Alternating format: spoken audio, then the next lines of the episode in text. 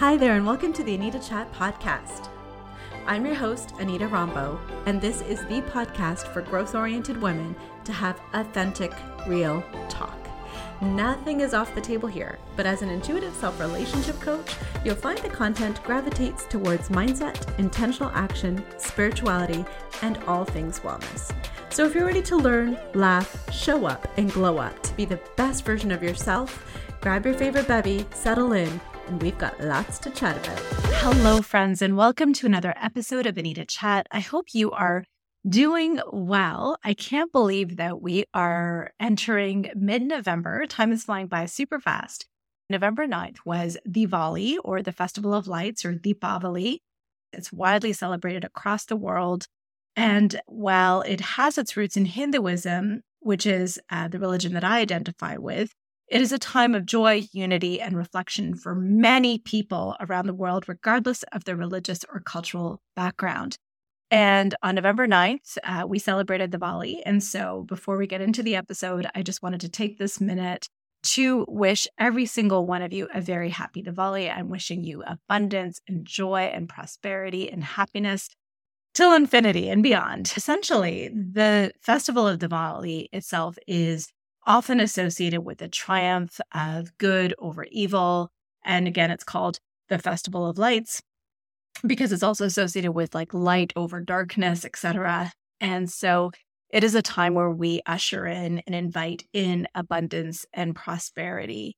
Some also associate it with uh, the beginning of a new year. So there's definitely starting a new chapter, new vibe, fresh start kind of feelings associated with this holiday as well. We celebrate traditionally by lighting rows of candles or diyas, which are like clay earthen lamps around the homes to celebrate uh, the Festival of Lights. You may also see a lot of fireworks lighting up the sky and, um, you know, those colorful sparklers that you hold in the hands. People get together and they recite prayers for prosperity and peace. And there's also a lot of indulging in decadent feasts and sweets. So if you have a sweet tooth like I do, it's pure heaven. There's also gifts that are exchanged and celebrations with loved ones and family. So, in many ways, if we were to compare it to a Western holiday, it would be comparable to Christmas. And regardless of whether you celebrate or not, again, it's just a time to spread love and light. And in this day and age where there seems to be a lot of darkness around us, it's really nice to be able to focus on the light and to choose to be the light and to, to wish light upon the world. This year, more than any other year to date, I really took it upon myself to up the ante when it came to the Diwali celebrations. Obviously, I live in Canada, so I'm not in India where it's like a full fledged affair. So, therefore, I took it upon myself to really um, celebrate and, and honor this holiday in the best way that I possibly can. Um, and I feel like that was a bigger deal to me because I'm also married to a non Indian and therefore raising a fusion family. And any kind of Indian customs or traditions or celebrations that we have are largely a large part of me, right? And my parents. You know, are we passing down that knowledge? Are we creating those traditions within? Within my children so that they can then have a, a stronger understanding of their ancestry and lineage and where they come from and maybe they'll pass it down to their children too so we've always celebrated, and, and this year was no different. But I did take it upon myself to buy some decorations that were very specific to the holiday and to to create an, an altar that was uh, a little bit more prominent than usual. Anyways, it was a bigger deal at home.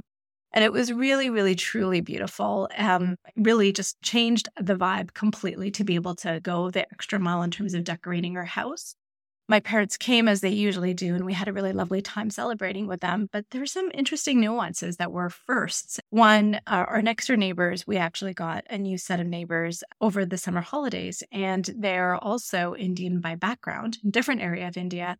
As we were enjoying each other's company, we heard a knock on the door, and it was our neighbors, and they came with sweets and food for us. And that's never happened. That was really lovely. And of course, we we did the same thing after our prayers were done. We went over and we exchanged some homemade sweets with them as well. It just felt like a community, right? And the other thing that was new for us this year was uh, Diwali happened to be on a Sunday, which also happens to be a hockey game night in our house. And we're very much a hockey family. As Diwali is often associated with lighting fireworks in the sky and, and doing those sparklers, what we decided to do was go out and buy tons of sparklers and take them to the hockey arena so that after the game, we could then, as a family with my parents in tow, uh, do the sparklers and we could invite anyone that wanted to to join in the celebration. And it was lovely. The more the merrier. We got a lot of people that were super excited and all in. We also got some people that thought we were like kind of out there crazy. Maybe they weren't as open to the idea. But you know what, to each their own. And it really just felt lovely again to to do something fun like light sparklers and to do it with a whole bunch of little kids. So, anyways, that was also a news thing. And the third thing that I thought was really unique about this, the Diwali celebration, was that we actually celebrated at work. So, in the 20 plus years of work experience that I have, I've never had the Diwali really be acknowledged. And this year, we did acknowledge it. It was a staff led celebration and ceremony. It wasn't complicated or uh, over the top. It was just an honoring of the day, an honoring of our heritage, an honoring of where we've come from but I must say that it exceeded my expectations. We had a huge turnout. Our leadership team was incredibly supportive, and it was just really heartwarming to be able to connect with one another. Some people did not have family nearby, and so they were really excited to come on site when some of us are working virtually. It just felt good to be able to come together and to unite and to celebrate, cheer, and love and light, especially especially at a time when the world seems so dark so, any kind of excuse that we have to be that joy, to be the light, to show our light, to shine our light, you know, I think it just was a really, really beautiful moment. Uh, also, it, it makes me reflect on myself and my own journey because growing up, when I was, say, my son's age, you know, now we're celebrating the Diwali in the hockey or hockey arena parking lot with sparklers. But when I was his age, I was bullied relentlessly for who I was. I tried so hard to not be seen, to be that small person. Um, and I had a really difficult time with belonging. And especially when you're bullied relentlessly for it, you're not going to proudly proclaim who you are and you're not going to, you know, celebrate. It wasn't really a time where, where things were honored and accepted and celebrated as much as things are now to acknowledge and reflect on how much we've come forward as a society in terms of accepting people for who they are and embracing differences as something that's beautiful versus something that should be shameful or shunned or hidden.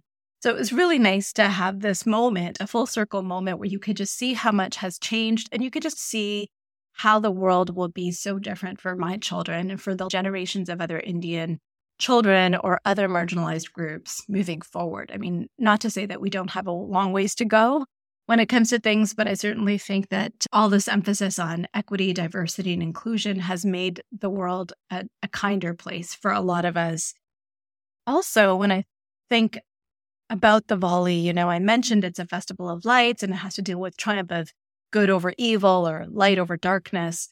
And it really got me thinking about contrast and how vital contrast is in our life.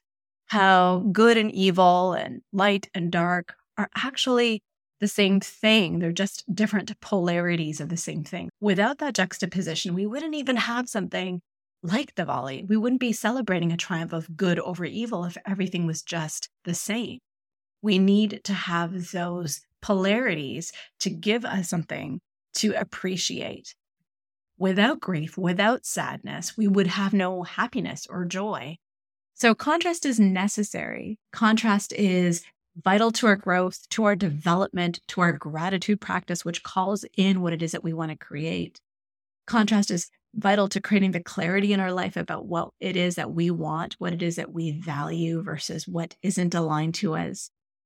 Contrast is vital to creating the richness that makes life worth living. And no matter how you slice it or dice it, contrast is really two ends of the same spectrum. It's all about your perspective. So, with that being said, I would love for us to embrace the beauty in all of the faces of the contrast, whether it's in the lack of or the overabundance in, because this is all relevant to creating this really rich and multifaceted life that we have. So, that being said, the light in me honors and acknowledges the light in you. Namaste ji, happy Diwali, and stay curious about your contrast. Bye for now.